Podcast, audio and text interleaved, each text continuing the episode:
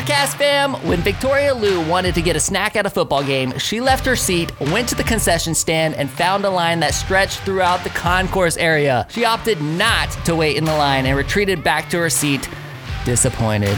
Womp womp. There must be a better way. Of course there was. Her mind couldn't shake the problem, and thus Bippo and an entrepreneur were born. Hear all about her business, the journey, the pivots, and where she is today in episode 146 of the WHOA GNV podcast. Enjoy. You are listening to WHOA Podcast, coming to you from Gainesville, Florida. Hello, everybody, and welcome to another episode of the WHOA GNV Podcast, the podcast bringing you businesses and individuals that make you go, whoa! I am your host, Colin Austin. Please connect with me on Instagram at Colin Austin. That's Colin with two L's C O L L I N A U S T I N. Thank you very much. you guys, I'm excited to get into today's episode. But before we do, let me thank the people that make all of this happen. You guys, the GNV commercial advisors at Colliers Gainesville. If your business has ever bought land, sold property, or negotiated a lease, you know why it's important to have someone in your corner who knows the market and delivers results. That's why you see so many Colliers Gainesville signs all over town. The GNV commercial advisory team of Colliers Gainesville has the most experienced commercial real estate team in the market along with the access to a global network of industry experts. You guys, with one call, you'll know why so many businesses trust them. Learn more by visiting them on the web at colliers.com slash Gainesville. And while you're browsing those commercial real estate listings by Colliers Gainesville, be sure to be doing so while enjoying one of the early week specials by our friends at Leonardo's Millhopper. They've got manicotti Monday, lasagna Tuesday, and chicken parm Wednesday. Plus, each order comes with those sultry, scrumptious, and sensational garlic knots. You get all that for $10, you guys. Seriously, where else can you get that kind of meal for $10? Oh, and that lasagna Tuesday has been on fire. Hey, James, can we that like fire emojis? ah, give them a call at 352 376 2001 or order online at leonardosmillhopper.com. You can also use 352delivery.com if you would like to have it delivered. Or maybe you'll soon find them on the incredible app we are going to hear about in today's show. So stay tuned. Victoria. Yeah. Do, do you know Kyle at Leonardo's Millhopper? I don't. Man, we're gonna have to change that, you guys. Maybe after this episode, we'll change that. Okay. Kyle's a great guy. Leonardo's Millhopper. You guys, again, that's leonardosmillhopper.com. Call them at 352 376 2001. And you guys, please support all the incredible sponsors that make this show happen. Uh, you can find every single one of them at whoagnv.com slash sponsors. I also wanted to let everyone know uh, that the Community Foundation of North Central Florida is putting a twist on our community's sixth Giving Day by introducing the Amazing Give Workday Edition. This 12 hour online event is 7 a.m. to 7 p.m. on Thursday, April 22nd. The Amazing Give is an opportunity for us to rally together and give back to the organizations in our community. Whatever your passion, be health, human services, arts, education, animals, or more, this is the time for your gift to have the greatest impact. Go to theamazinggive.org to find your favorite nonprofits and donate. Again, that event is going to be 7 a.m. to 7 p.m. on Thursday, April 22nd, theamazinggive.org. All right, all right, all right. Let's get into the show, you guys. I am so excited for today. Today on the show, we have Victoria Liu, founder of the company Bippo, where hippos get together and chomp the line. I have no idea what that means, but I'm excited to find out Victoria. Long time no see. Long time no see. It's Welcome been to almost the show. two years. I know it's crazy. It goes by so fast. Yeah. I mean, a year of it's been pandemic life, but you know, it's like everybody was huddled away. but thanks for coming in. No, thank you for inviting me. It's No. a pleasure. I remember when you were just getting started, you were telling me about this, and I was just graduating from my master's program in accounting, and you came into my class, my entrepreneurship course, and you came to speak. I was so inspired by you. I think I ran into you. uh, Oh, stop Yes. it. You're making me blush. No, Stop. I you were just standing there, the light of you know my life, and I was like, oh, I have to go and talk to you. And Oh, which there class you was this? Which class was this? Uh, I think it was just called um, Intro to Entrepreneurship. Okay. Just some oh, basic principles of entrepreneurship. maybe? principles or something Okay. called yeah, with Alexander Settles as a Okay. professor. All right, cool. Yeah, and you came in to speak one day as a guest speaker. It was like a, an hour long. You were telling me that you you you had you know struggled in the beginning where you had to like max out all your credit cards, paying for all this stuff, and I was like, oh my gosh, that's must Like, I want to be exactly like this guy. Let me max out credit cards. Yeah, and then afterwards, I think I ran into you. At, was it at a coffee shop or somewhere? And I came up to you like, "Hey, do you remember me?" You're like, "No, but okay, hi." was it exactly like that? well, No. yeah, yeah, well, maybe yes. So, I mean, so did I have something to do with your entrepreneurial spark? Of like course. getting getting off the ground. Yes, Yeah, of so- course. So, well, real quick, what what is where hippos get together and chomp the line? What is what does that mean? Isn't that pretty slogan. self-explanatory? I don't know. I just like okay, so um, there's a lot to explain in that. Well, first of all, hippos. Why hippos? Um, a lot of people ask me why I named my company Bippo, and it originates from the idea for when I went to my first football game. I went to the UF versus Kentucky, and so I don't know anything about sports, by the way. Okay. So I go into this football game not knowing anything. I was pretty bored. Uh, and then I was hungry. It was really hot. It was, I think, September 7th that day. I went to the concession stands and I realized just how long the lines were. Like this is this isn't I can't I can't wait here. I went back to my seat and because I didn't know what was going on in the game, I started thinking like far into the distance and thinking who else has this problem that I'm facing? Who they're they're hungry, they're thirsty, they can't get something to eat, they don't want to stand in line. And the people who care and know what's going on in the game, they must really not want to leave the, their seat. and a few months later, I was thinking there must be an app. We can solve this problem. I just didn't do anything for a couple months afterwards. And then you came to my class to speak. I think it was October.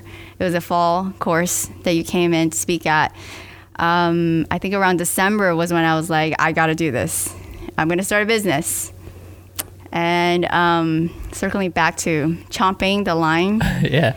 it's part of the hippos chomping the line, shortening the line. And I picked hippos because I was on Google and I was trying to search what is the deadliest mammal on earth? It's a hippo. So I imagine football players really hefty and strong. Okay. Like, okay, when they're hungry, they must be like a deadly hippo, you know? so that's why I came up with a hippo as a logo of the company.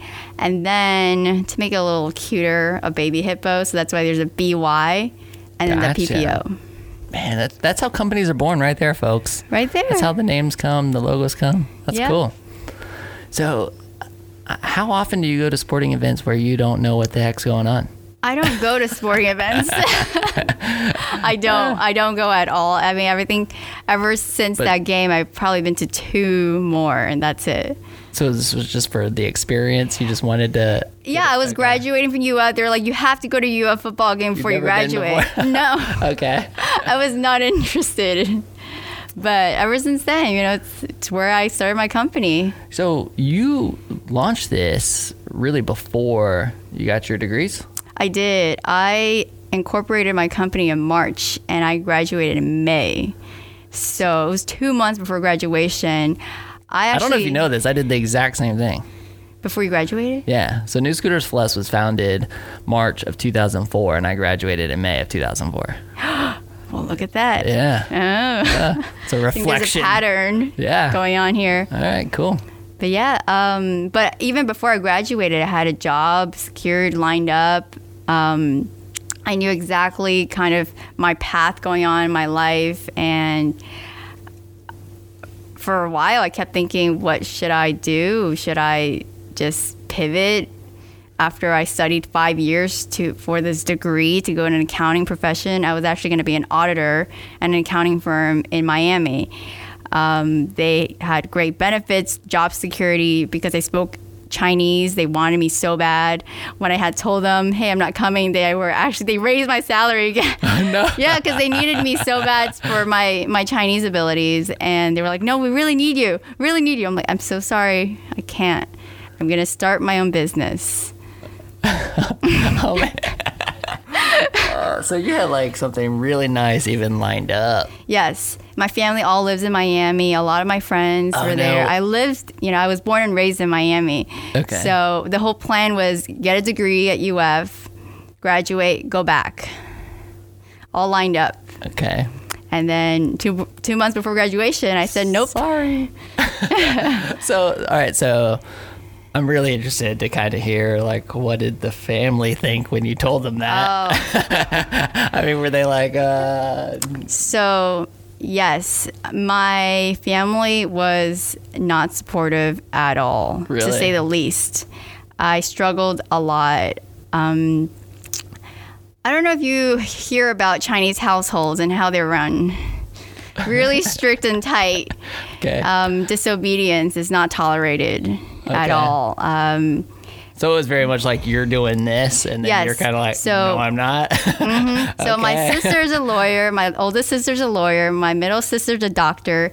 I was going to be the accountant. It was all planned, and I broke their plan. Mm. Um, my dad was furious, and he probably said the worst things that a father could say to a daughter. To Really? me, yep. They emotionally did not support me. Financially, didn't want to support me. Nothing. Nothing. They they were like the opposite of support. They were putting me down. You're gonna fail. You're gonna do horrible. You don't know anything about doing a business. You're so naive. so what did you do with that? I said okay, and then I went with it still. um, sometimes I feel like Does, my it, does it still hurt you? I wouldn't. I, I, I don't know. Like, I can't tell if you're like getting a little emotional talking about it, or if it's just like, No, I'm so used to it actually. I don't get too emotional now because I'm so used to it. But in the beginning, it really did. Um, even after I graduated, the whole plan was to move myself back to Miami, right? Get all like all my stuff ready to go. I had my lease until August. That's when I, I could pay it till my rent, and they were like, "We're gonna help you pay until August. After that, you're on your own." Um, it was really hurtful in the beginning because it's almost like your parents are supposed to be there to support you no matter what. They're, you know, they're supposed to encourage you to take risks and do things with your life and be kind of behind you, supporting you along the way. But they were the opposite of that. They were telling me that I was not capable. And I was like, well, I'm going to show you. yeah. Yeah. I think it's hard because, I mean, our stories reflect each other a lot. Yeah. Mm-hmm. I don't know if I. I mean, I probably talked about it in that class With your bit. dad? Yeah. I mean, but my dad was, you know, like in. I kind of have to go back and clarify everything now because, like, I mean, I don't want people to think that my dad was a, a bad guy by any means. Like, he's my biggest supporter to this very day. Like, my biggest supporter. Like, love him to death. Um, but you know, in that time, you know, it's just this natural it's this natural uh, parent mentality of like you just want to protect your kid. Yeah. that's where it comes from, right? It's Yeah. like your parents just want to protect you. They want Yeah. they they want what's best for you. Um, even if they don't even realize it in the moment that that is what's best for you is for you to have this opportunity to kind of venture off on your own you know my dad he hates that i tell a story i tell it a lot you know he told me when you fail in six months don't come crying to me for money and that was it like that was like the motivational speech of a lifetime right? And and so you know it wasn't until i went back that that christmas uh they were in san antonio at the time and i told him i was like yeah so he's because he asked he's like so how's how's the business going? I'm like well you know we've raised a little bit of money and it was private loans it wasn't equity but um you know we like we raised a little bit of an, an private investor loan capital and this is what we're doing for them. We're making them money, and like, and then eventually the conversation was like, well, like I want to make money, you know. So they ended up becoming one of my biggest investors. Uh, but man, it just it was like I had to go out and kind of prove myself. Yep. But knowing that, you know, looking back, like I just know that they just wanted to protect me. Yeah. Right. And Yeah. I don't know. It's a it's a hard place when you're on the receiving end No, as I totally the child, agree. right? It's yeah, like I hold no resentment against my parents. I actually I go back often to Miami still, and I say thank you for those kind words. Because it, actually encouraged me to work even harder to prove them that I knew what I was doing. Um, so. How long has it been since you started the business? Uh, I started March 2019, so Okay, it's so March couple years. 2020. Okay, a couple yeah. years now. Just just And hit so- two years. Have you been able to get that support back, or It's is it very much interesting. They're like kind of sometimes you're like, oh, I'm proud of you. Sometimes you're like, mm, we still wish you had done the accounting. like I had brought them to my office. Um, I have an office now, the Innovation Hub, and I brought both my mom and dad. They came about a month ago, and it was really interesting to see their reaction when they walked in. They were like, oh, okay. Oh, nice. And then my dad just kind of like circled around and nodded, like very subtly. You're like, what does this mean? is this good? Is this bad? I don't know. Yeah. And then it was funny because I have a picture of my dad, my mom, and I on the table where I work. And my dad kind of spotted that and he was like, Oh, you have a picture of me. And I'm like, Yes, dad, because I use you as my source of inspiration. and he, I feel like he was like, Oh, don't do this. You Put like little little like bubbles, you know, like comic bubbles on there with the words, "You can't do it. You're gonna fail." like pasted to pasted to the picture. That would have really that would have really got him. I think I got him pretty bad on the phone. but yeah, I think it, just because of my Asian upbringing, though, it's um, very like male dominated. You gotta listen to your father. You can't disobey your parents' orders. Um, and what I did, and I was the the last daughter. I was the one that disobeyed all their orders, so it was very difficult for them to take that. But I think I think they're a little bit proud today, though. Good. I mean, it's been crazy, right? Two years, a year in a pandemic, right? So so yeah, just tell me a little bit about the story, like from from startup to you know whatever the ch- initial challenges were, and to where you are today. Well, after our coffee meeting, um, when I met up with you at the beginning when I started my company, I started venturing out looking for developers. So I had this app idea, and I was like, okay, I don't know how to develop an app. I know a little bit of coding, I know a little bit of UX, UI design, how to you know structure and design an app, but I can't do it on my own. So I went straight to the entrepreneurship entrepreneurship center and I was like, "Hey, I need to look for a mentor. I need to get to the right people. Who do I speak to?" And they pointed me to this very nice fellow guy called James Gibson. I'm not sure if you know him. I'm sure you do. Yeah. Um, I don't think so. Maybe. He is the CEO. Well, he's the founder of Quotely. He's the president of Start GNV now. Okay. I think. Okay. Or no, wait. No, I have yes. connected. Is he? I don't know. They, they they switch people all the time. I'm not really sure if he's Yeah. currently, but I feel like I know that Aiden stepped down. yeah. So I think he took did. over. Yes. Okay. I haven't had the opportunity to meet him yet. I don't think. Oh, you should. He's like a brilliant computer guy, genius. Awesome. Genius. We'll definitely make that He got happen. four degrees in four years.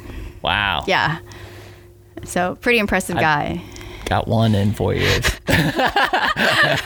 But, um, so yeah, they pointed me to him because he's a tech guy. Uh, he started his own software company, and so I had a meeting with him. I sat down with him literally at UF at the Entrepreneurship Center, that first floor building on the bottom, and he was like, "Victoria, what's your idea?" And I just pitched him like right there, and he's like, "I could write you a check right now, fifteen grand." But sell me your idea. Tell me what you want to do. Oh, nice. I was like, okay, oh, this is what I want. This and this and this. I was so nervous. I didn't know like how to go about it. But obviously, he kind of used that as a practice um, to eventually me funding, trying to find funding in the future. Because he says, you know, this is where you start with starting a business. You have to sell your idea. Um, do not go and develop your product without selling your idea and proving your concept. Because when I first went to him, I'm like, I need money. I need this and this. I need to build my app right now. And he says, No, no, no. What you need to do is prove your concept. Go to your customers, ask them, Does this solve the problem? Does having an app at your seat at the stadium solve the problem that when you are watching a football game, you don't have to get up and waste your time at the concession stands. And I did that. I went straight to all the people at the UF games. I literally stood outside and took like surveys of people walking in, like, hey, if there's an app, would you use it? Would you use it? And well, obviously there was good responses. Then I went back to him and I said, I got my proof. And then he was like, okay, I've got you a developer. And so he linked me up with a developer who was just freelancing at the time, but now he's my full time developer. And um, we worked for, I would say, four months, and we launched the beta test app of Bippo 1.0 at a softball game Okay. at the Gator Ball Academy. Are you familiar with that? They're like a junior um, league baseball, private baseball league here in town. They had a small baseball game that night. Oh, softball, baseball. I don't know what the difference is. I don't know sports. I'm sorry. What's the difference? One's a softball, one's a baseball. Very similar. They are okay. In nature, I have yeah. no idea. But okay. I love it. it was um, it was I think August 27th that day when my app launched, and I was sick. I lost my voice. I had a running nose. I still have pictures of this documented where I, I went to the softball game. Softball. I went, I'm gonna just go with softball, and I had tissues like up my nostrils, and I'm like, I have to I have to try out my app. and um, there was this one guy, and I had a, I took a picture of him s- secretly. He he he didn't have ca- cash to pay um, for French fries that he wanted to buy for his daughter, and um, one of the concession stand ladies was like, "Well, we use Bippo. You can now use." Bippo to buy your French fries. Nice. So he pulled up his phone and then like started loading the app, and I was like, "Oh my gosh, this is my first customer," and he was a little bit confused on how to use it. Um, So I, I kind of like walked up to him, this random girl, you know, like just just trying to help him order fries, and he put in his credit card information in, and it went through. And when the kitchen in the back, because the vendors usually have an iPad with all the orders coming in, when it went through, it made a beep sound, and when the moment the iPad made the beep sound, I was like ecstatic. I was like, "Oh my gosh, it works! they got the fries!" Even though the lady was like right there, Right. you know.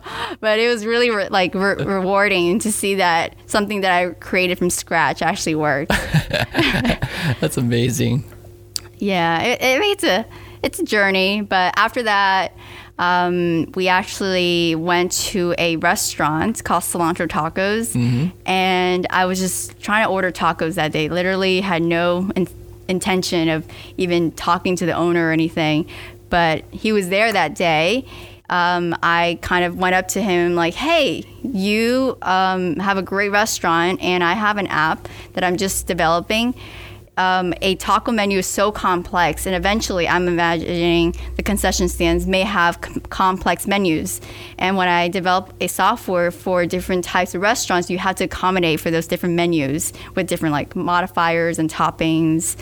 And he said, "Well, I would be happy to be your guinea pig and help you try out your app." Nice. And I was like, well, awesome. So then ever since then, I started going to their taco place every single week, trying out my app there. And then they just started using it, and more and more people started using the app at Cilantro Tacos. Then the pandemic hit.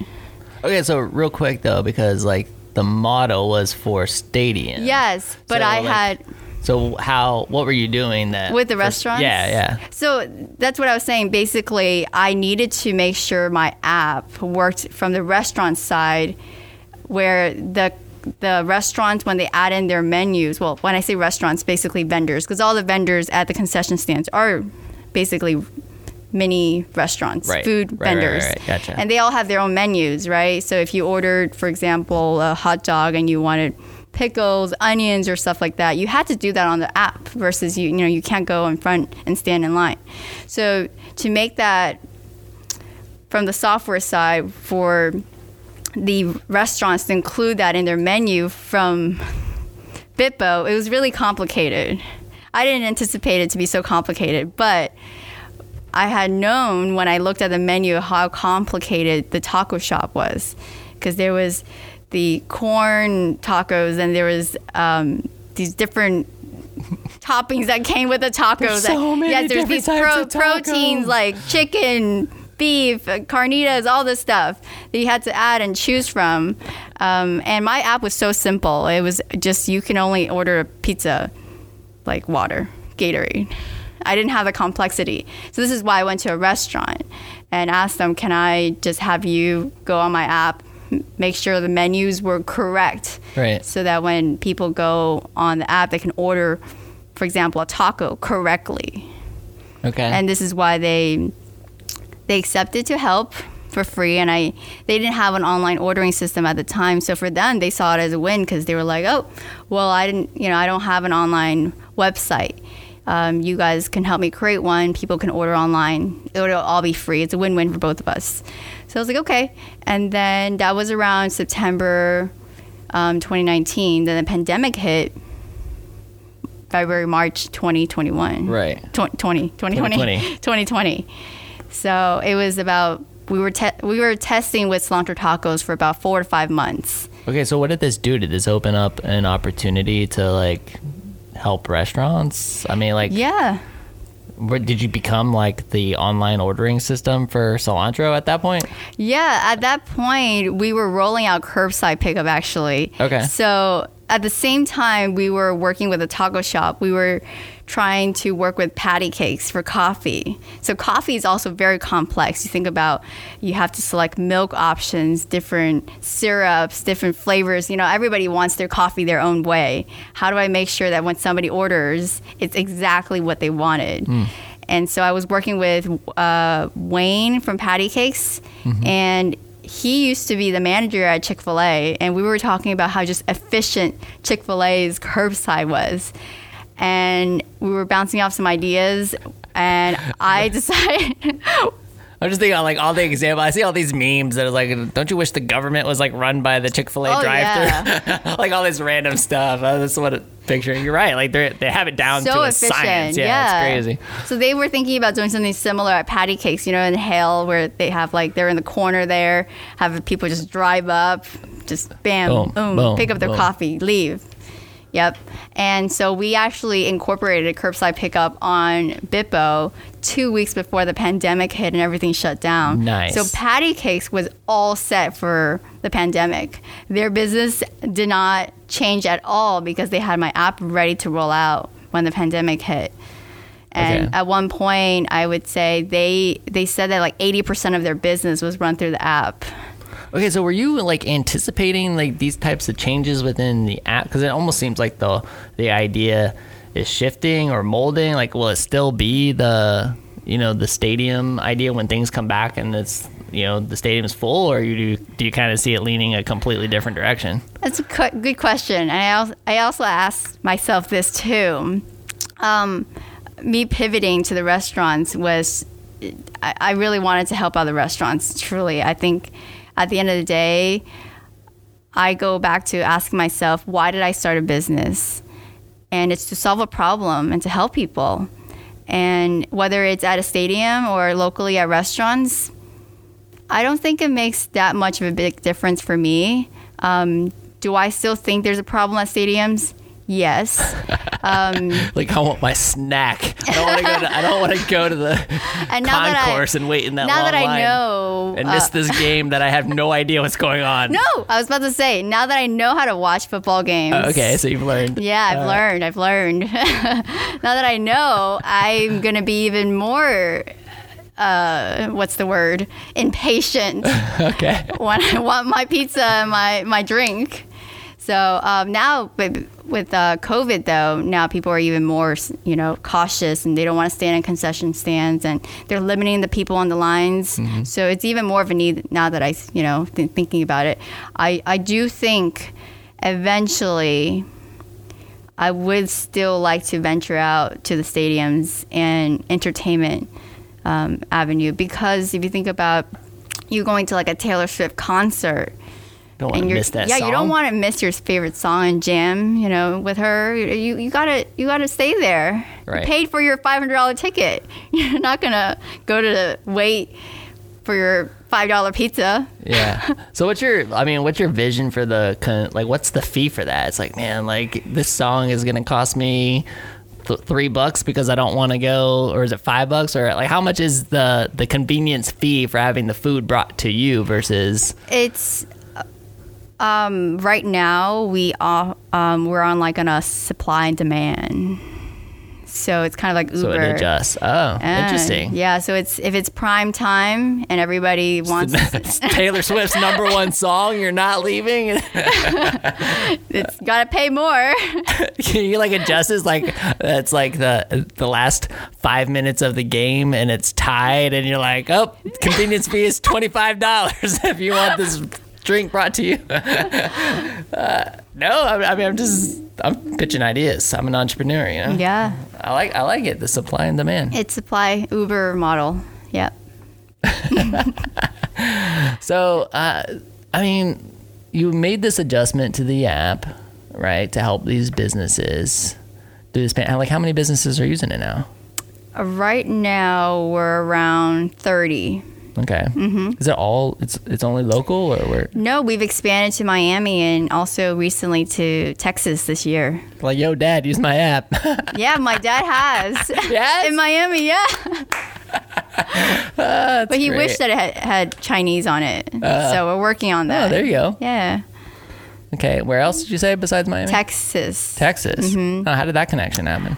It was so bizarre. One day, um, the owner of this bakery shop, um, Yummy Finds, that's what it's called. She she called me and she was saying, "Hey, I saw your app on the San Antonio TV," and I was like, "San Antonio TV?" I'm like, well, I didn't do any advertisement. She's like, "Well, I saw your ad on the San Antonio TV. I want to be on it." And I was like, well, I'm not currently operating in Texas. You would be the first one. And she just was like, well, okay, I'm, I'm on it. You know, I want to, I want to get on it. And I was like, okay, well, let's, let's do it. And that's, that's, that's, it. literally, that's how it happened. Um, How did did you f- figure out what she saw? no, I had no asked idea? her, I had asked her, how did you even, you know, remember my company's name after you saw it on TV? And she A said, news clip maybe or something or I I'm not sure. I mean, I was featured on the WCJB news a few times, so maybe it went there. Um, She just said that it was a free app during the pandemic, helping businesses locally. She was a local bakery shop in in Victoria, Texas, and she just wanted to be on it. And she she knew that I was a female startup company, um, and she was she was looking to support me somehow. And I was like, okay, well, that's really nice of you. I don't know who you are, but you're amazing. you're like, do you want to donate some money to my cause here? well, she's been doing great, and she's actually in the process. She was thinking about expanding her uh, shop to different places in Texas. So. Um, we're looking to help her with our other locations as That's, well. that's cool. Yeah. What, what's the, what was the shop? Yummy finds. Yummy Finds. Yeah, it's a lot of cupcakes. in San Antonio.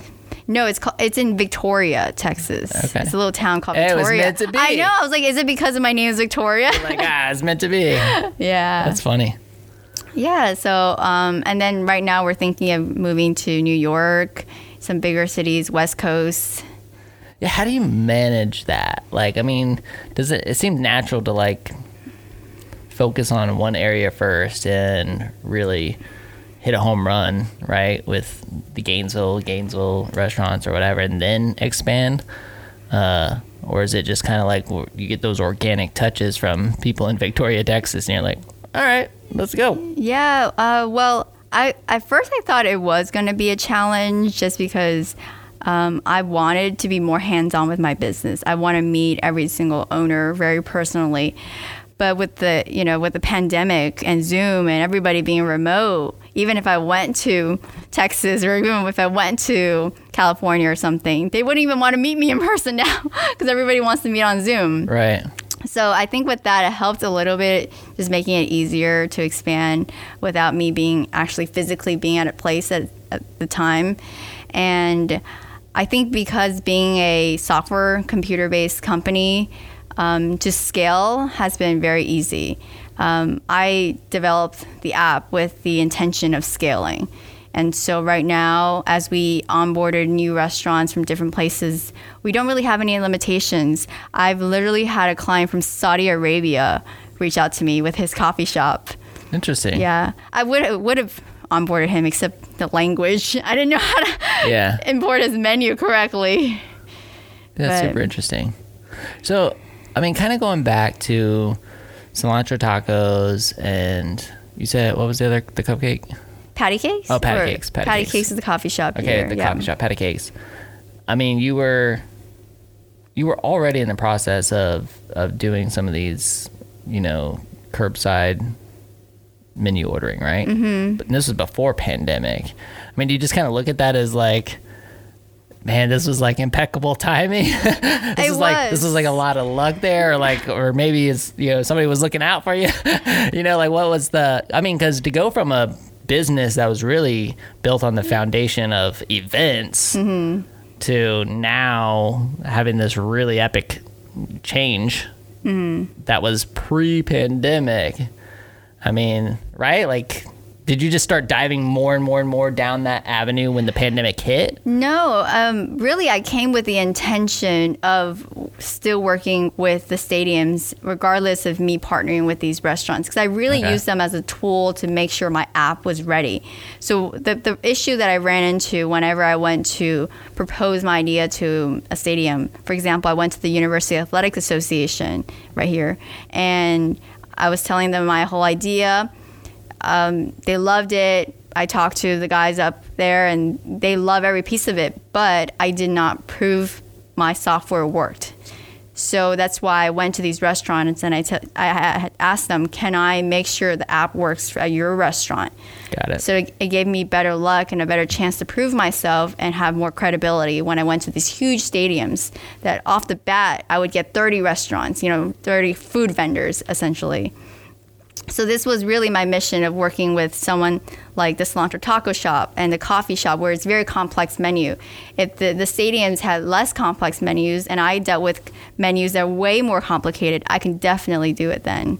And this is my way of trying to, you know, showcase these large stadium companies. Yeah. All right. So now that I don't want to say, you know, pandemic is coming to a close. I'm being very hopeful. uh, but you know, it sounds like the University of Florida is going to kind of open up back to full capacity, if you will. Whether or not football is is a thing at full capacity, I think that's uh, time will tell, right? Do you think it will be? I mean, my I would like to say yes. I would. I think that with the um, optimism around the vaccine and a lot of that kind of stuff, I, I would like to think that by the time we get to September, that we will have ninety thousand people screaming in the stadium.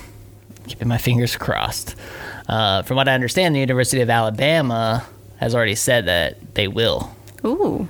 So let's follow them. uh, I'm ready. I'm ready. I was, you know, like let's let's go. Let's get this. Let's get this going again. Um, but you know, do you see that by 2021, 2022, like Bippo being able to, you know, serve customers in the swamp or other stadiums? Well, we're in the process of moving back onto campus. Right now, we're actually working with the UF Dining Services to do a on-demand, on-campus, just exclusively on campus for the students, a delivery program where students can now meet other students on campus. So this is like a networking thing. Students can meet other faculty on campus um, through food. Essentially, they would order on our new app called Bippo Campus. It's like hippocampus, but Bippocampus. and um, our slogan is where the hippo meets the gator. Love it. And um, essentially, students can now get food delivered straight to their dorm. Faculty can get food delivered straight to their office room. They don't have to get up. They don't have to, you know, waste time if they're crunching to turn in their paper or um, a, a teacher, you know, the professor is preparing for class that day and they don't have time to get lunch. A student can now bring a lunch straight to a professor, you know, office room, potentially meet a really cool professor you know, and learn something about them. Students can network with other students, such as, you know, a finance major, meeting somebody in the journalism school and get to know each other. So this is happening as we speak? This is happening in fall 2021. Okay, so you're in the planning stage. Yes, we're planning stages with Aramark. Um, that's the food vendor at University of Florida. We're going to beta test it in fall, and hopefully we get good responses. Uh, so is this like a replica? Like a replica app or is it still going to be within it's within the same app okay. but there's like a little um, hippo with a book bag icon and you hit it and that's Bippo Campus awesome. Yep. So you know i think so many people like when i when i sit down with young entrepreneurs and you know i'm talking talking to them about their their vision and their dreams it's always like one of the biggest challenges is the execution right? It's like the the network, the meeting. How do you how do you get in front? How did like how do you get in front of the right people in order to make a opportunity with UF Gator dining possible? Right. So how like can you speak to that? Like what what were some of the actions that you took uh, to you know to get in, to the right place? Oh. You just got to network. You just yeah. got to keep networking, keep meeting people never stop meeting people. Uh, I think that's the best thing I could have done for myself. Uh, the way I got in front of Aramark, surprisingly, was they were looking for a delivery solution, actually.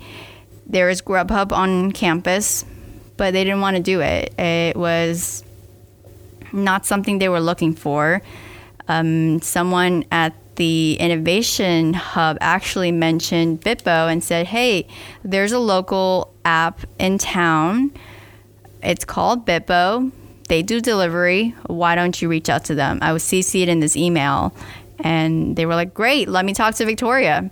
And it was the director of operations of Aramark, And we set up a meeting. We talked. Six months later, we're here we are. Done. Yeah. Awesome. It was a lot of negotiation back and forth, though. Yeah. Yeah. In what regards, in terms of how the app would work, uh, logistics, uh, charging, how how much am I going to charge them because it's going to be a new app. Um, so many, so much, so many details back and forth. And working with such a big company like Aramark, which is like a what, Fortune 500 company, and mine, which is like a little Bippo on the side. a little Bippo on the side. Uh, so I just you're just a baby hippo. It, yeah, it is. Just a little tiny toddler now, though. baby hippos are really cute. They the are. Way. Have you seen? I've seen just, baby hippos. Yeah. Actually. Yeah, in real life. Really? I've only seen I've only like seen big ones at, at like adult hippos. Oh. No, and when I when I actually saw them, they were pooping everywhere. It wasn't very. but I still that did them. not make it into the logo. uh, but yeah, that's that's essentially how it went about for for the for this this program that we're about to launch in fall. Okay, so are you still like in a uh, like I know you say beta, but like is the are you profitable yet? Yes. You are. We've been profitable as soon as we start charging in July last year. Congratulations. Yes. That's awesome. Um, and how it how do you make you make money off the delivery fee like what will with this gator dining when you're talking about like negotiating the fees and stuff like that mm-hmm. like if i'm a professor and i want to use the app and have food brought to me am i am i paying a fee for that? And that's yes. how the revenue is generated? Yes. So typically how these um, like a food delivery company works is that you charge the consumer. So someone like you if you want to order food or delivery you pay a convenience charge or some companies call it a service charge and then on the other hand, there's the restaurants that you're bringing client, clients in. So you take a commission off of their whatever they make, either be 10, 20, 30, 40%, whatever it is. Um, and that's how we take our cut now. Um, but the way I operate compared to my competitors, I wouldn't say Uber Eats and DoorDash and Bite Squad are my competitors because I'm somewhat different than them. But my fees are about half of theirs, actually a bit more than half. Yeah Okay. and it's it's it's kind of my way of giving back to local businesses. A lot of these mom and pop sh- restaurants in Gainesville, they can't afford 35, 40% of commission fees that they would have to pay to Bite Squad, Uber Eats, and DoorDash.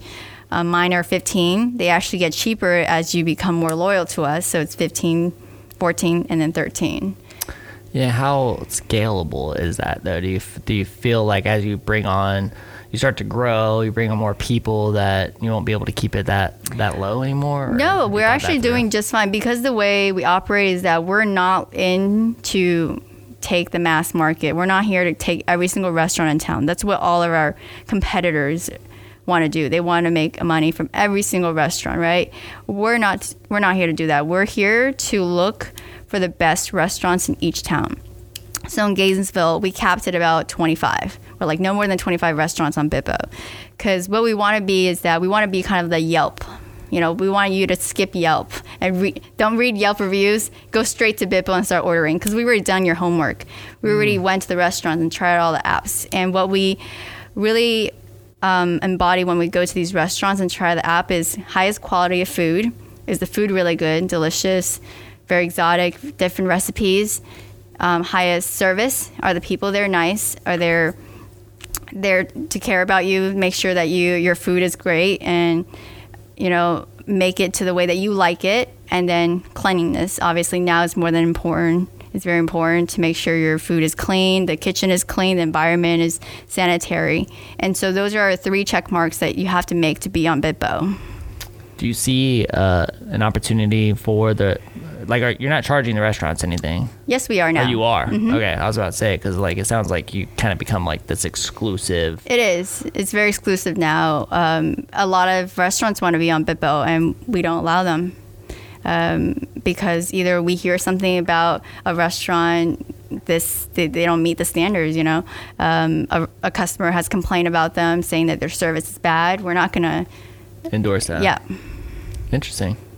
This is cool. yeah. It's, a little been cool- different. Yeah, it's been cool to kind of see it, uh, it- It, Change. grow and change and transition, and I'm like really excited to see to see where it goes. So, Yeah. so two years in, what's been the biggest challenge up to this point? If there's one thing you're like, man, this was like the biggest issue we dealt with, or the biggest challenge we dealt with. Biggest challenge. Look at you over there. She's like, man, this has been a cakewalk. Everybody should do this. Everybody become an entrepreneur. I mean, it's like- easy. Besides my parents, let's Okay. see. Yeah, it's definitely Um, a challenge. yeah. definitely mentally for sure. I would say hiring the right people um, and keeping your team um, is very important. How Retention. big's your team? Right now, it's about nine people. Dang. Yeah, We're, but you know, it grows and it goes down and up all the time. Yeah. Um, I personally have struggled with just being a female founder. Um, like when I hire male people that are older than me, they struggle to take in Take my, orders from you? Yeah. You're like, yo, this is my business. Do you want to work here or not? Well, I'm not that assertive, so. but I have struggled with that. Um, just being able to tell them, hey, I need you to do this. Um, I need it by a certain deadline. Can you make sure you get this done? And they're like, I'm older than you and I know more than you do, more life experience. You can't tell me what to do. Yeah. So I've struggled with that a little bit. Just I could see that, and Mm-hmm. I and like I can, you know, really. I'm sure it's uh, unfortunately a different uh, level. You know, being a female founder, I can like I can say I've dealt with it from the standpoint of hiring people who are older than me. Yeah. And and saying, look, dude, like this is this is my business. I'm hiring you. You know, like, do you want to help me grow this thing or not? You know, and yeah. uh, but I'm sure it's a whole nother level as a female founder, unfortunately. Yeah. And also just my young age. I'm a lot of people are surprised that I'm only 24 and made it this far. Um, so it's it's a little to them. It's like, oh well, I'm I don't know, let's just say 45 and they've just, you know, they're working under me. So for them, it's a little like hurt to their ego or something. And I never intend to hurt them that way, but it's just a little bit of what I've been struggling with, at least hiring people and keeping them on my team. Yeah. Any uh, hiring tips? Anything that you do in your process of finding the right people that could help someone out there? I would say if you have a feeling that you want to fire them, you just fire them. Gut I, instinct. I heard like fire fast. Is that what it is? yeah. Yeah. Well, you know, it's interesting. There's like a lot of people say hire slow, fire fast, right? Mm. Like hire slow, take your time to find the right person. Uh, and then and then fire them quickly if you know they're the wrong the wrong fit. You know, get get them out of the organization quickly. I Yeah. agree with that 100. percent Like I've I've had people that I held on to because I was like desperate for help, Oh. and then they ended up costing me way more in terms of headaches and everything else. Like it was just a disaster. So I'm definitely on the fire fast train. Um, I need to get more on that. Yeah. Because I'm more like, I want to give this person opportunities. Because I, I never want to think like, oh, this is all that a person can provide for me and this is that's all they can do. So I do like a lot of coaching and I try to mentor them to become better. So I, I really want them to grow. But then at a certain one point, you're like, they don't want to grow. Yeah, that's super, super hard as an entrepreneur for sure because you have so much drive, right? You have so much drive, you have so much purpose in your work. You're really trying to grow something, and then, and then you have somebody, or you know, you have somebody within your organization that isn't as driven, right? And like I've had people in my organization where I'm like, look, I want to help you get to here. This is what I'm willing to do. Um, but they didn't want it enough. Yeah. You know what I mean? And I had to I had to let them go. I had to get them out of the organization because they just didn't have that that drive to to succeed um, or to improve their own. There wasn't anything about our organization. It was about improving their life, and they didn't want to do it. So it's a hard place, especially when you have that that drive. Because I know you got so much drive. Yeah. You're like, what's uh, how many hours a day are you working? Seriously, Not enough. it's Really? true. I feel like I don't work enough. but how many are you working? Like if I really don't keep track. To be honest, I love what I do so much. I don't consider it work. are you an early riser? No. No. So you all. sleep in. So you are you a night owl? Do you stay up really late and work? Yeah. Uh, three o'clock is that late? Yes. Yeah. Okay. I know people who go up, sleep way later. So Like my trainer wakes up. That's when he's like, he's like, I woke up this morning at 3:30, and I'm like, well, I went to bed at 3:30.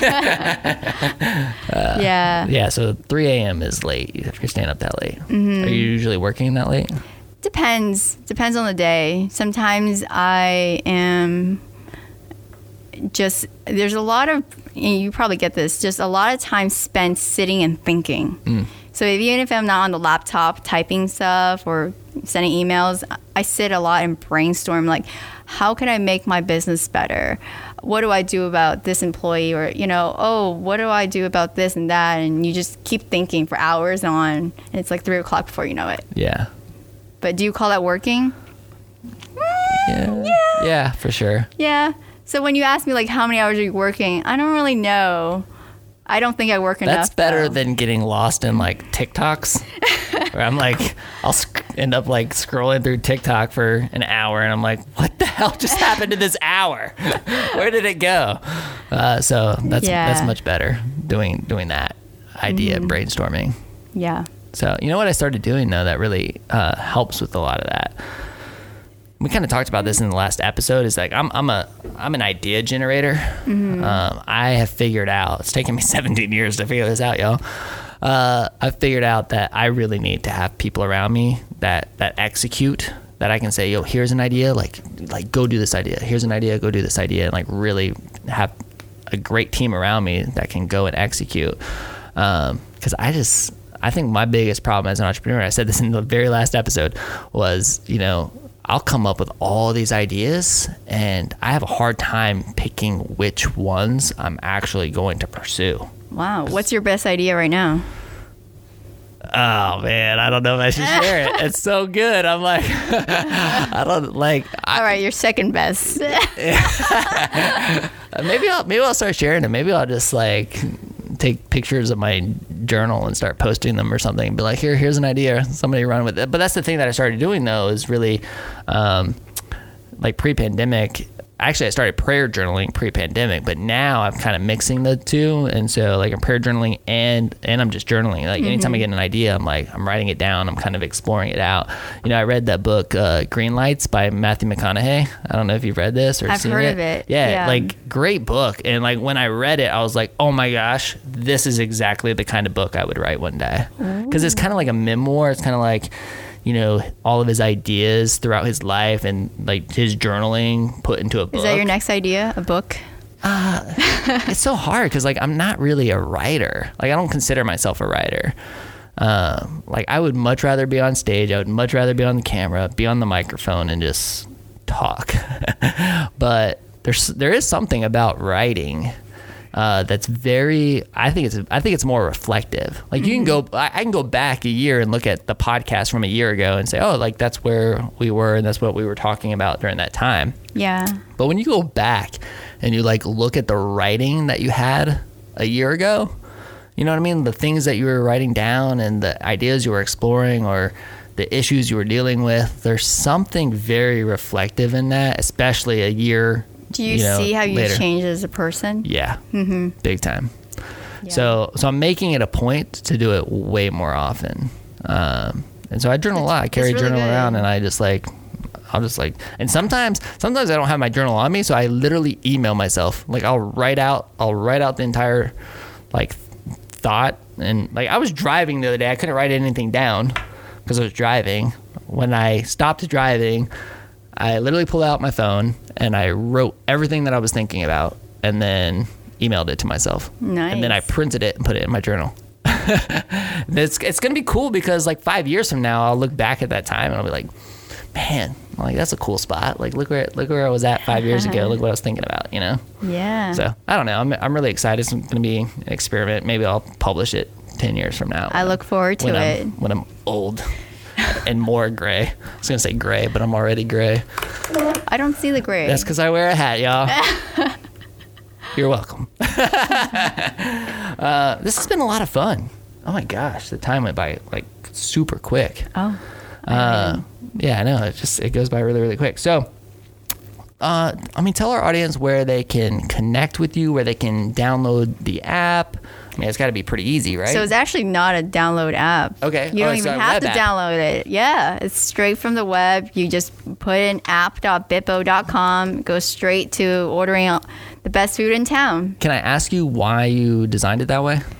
Yes. So the Bippo is actually a progressive web app, which is short for PWA. Um, and um, the way that I envision Bippo is in the future of apps, you see that less and less people are downloading apps.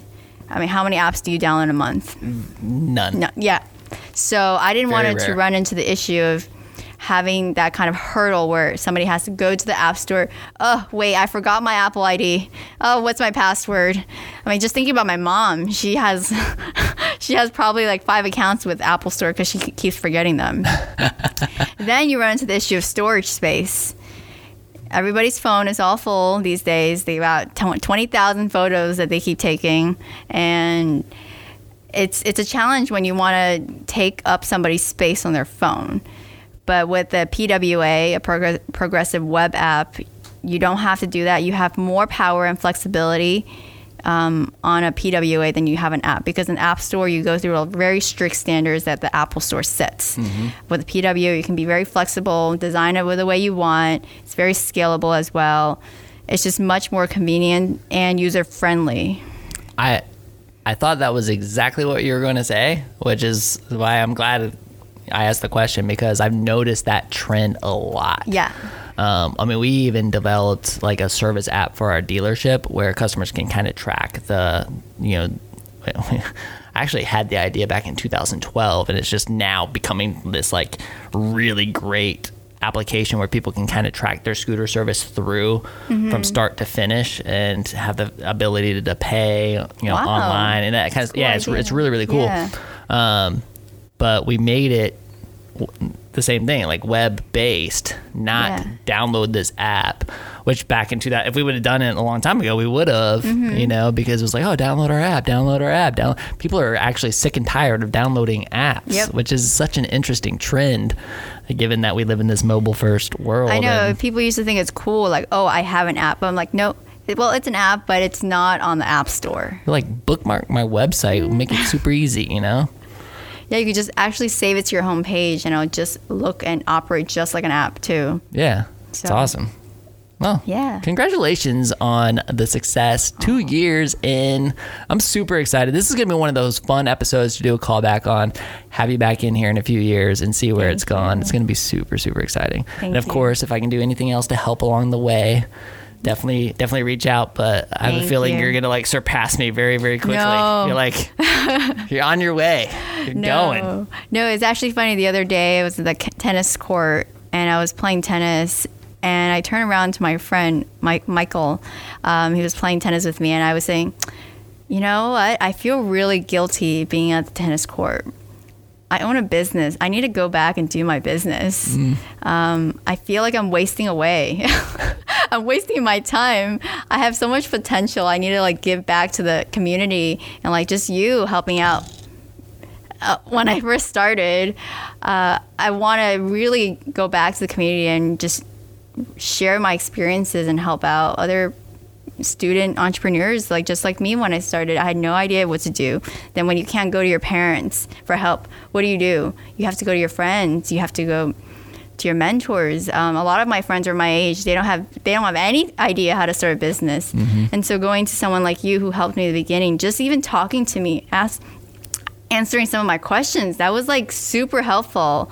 Um, I could not have asked for a better community in Gainesville. And people ask me, why did you start a business in Gainesville, not San Francisco or not, I don't know, New York or something, or Miami, with a bigger, bigger city, bigger opportunities? I was like, no, it's Gainesville Yeah. because the community and the support you get here is nothing like other other cities. You know, it's so they, they like you're here to like guide me and take take me like one step at a time.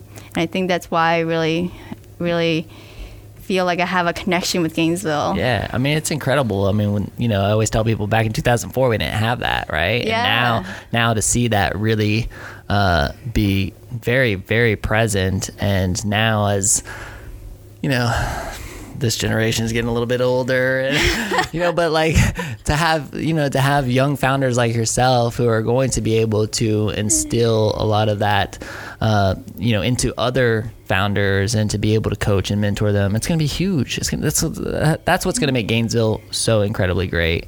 Um, it already is. It's grown so much. And I'm super excited to see what Gainesville looks like in the next five to ten years. It's going to be incredible. Oh yeah. So- the growth so far, five years. It's nuts. Yeah. So, well, thanks so much for coming on the show today. I wanted to say publicly, which I already did on uh, Start GNV episode with Lauren Asmus. I showed this because she she mentioned you, but Victoria went out of her way to make this awesome picture for me. You see this, James? So I've I, I've shown it before, but I love the the. Are you an are you a natural artist or are you just just a hobby or what? It's nice that you call me an artist, but I, I I like to paint. I like to draw. I'm, I've like been therapy? artistic since when I was younger. Okay. uh, since I was young, but uh, I I really enjoy it. And so I remember this was I did this. I think the day before I graduated. Yeah? Before I walked, I was like, I gotta do something for Colin. This is so sweet. And so I put up these things. I put up your logos. I actually went on your website. 2019? Mhm. Yeah. I drew up the logos first and then I painted them. Well, that is a very, very nice gift. And I've kept it in my office this entire time. I love having it. And it always reminds me of you. And I'm always like, I wonder what Victoria's doing.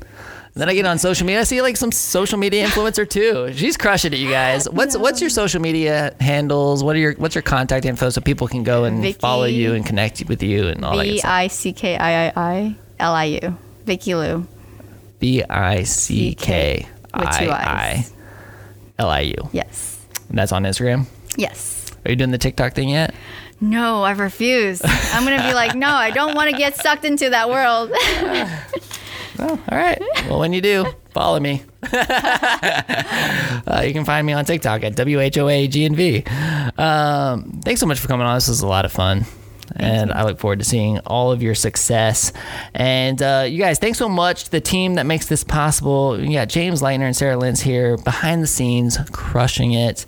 Uh, podcast fam, if you were driving it and didn't have a chance to write down the information of the incredible sponsors that make this show possible, go to whoagnv.com slash sponsors. We got links that go to all their websites and all their good stuff. Uh, these are the people that are making this show happen. I couldn't do it do it without them, so please support them. And special love this episode to our friends at the UF Mover guys. If you or someone you know is about to move, tell them to give our friends, the UF Mover guys, a call.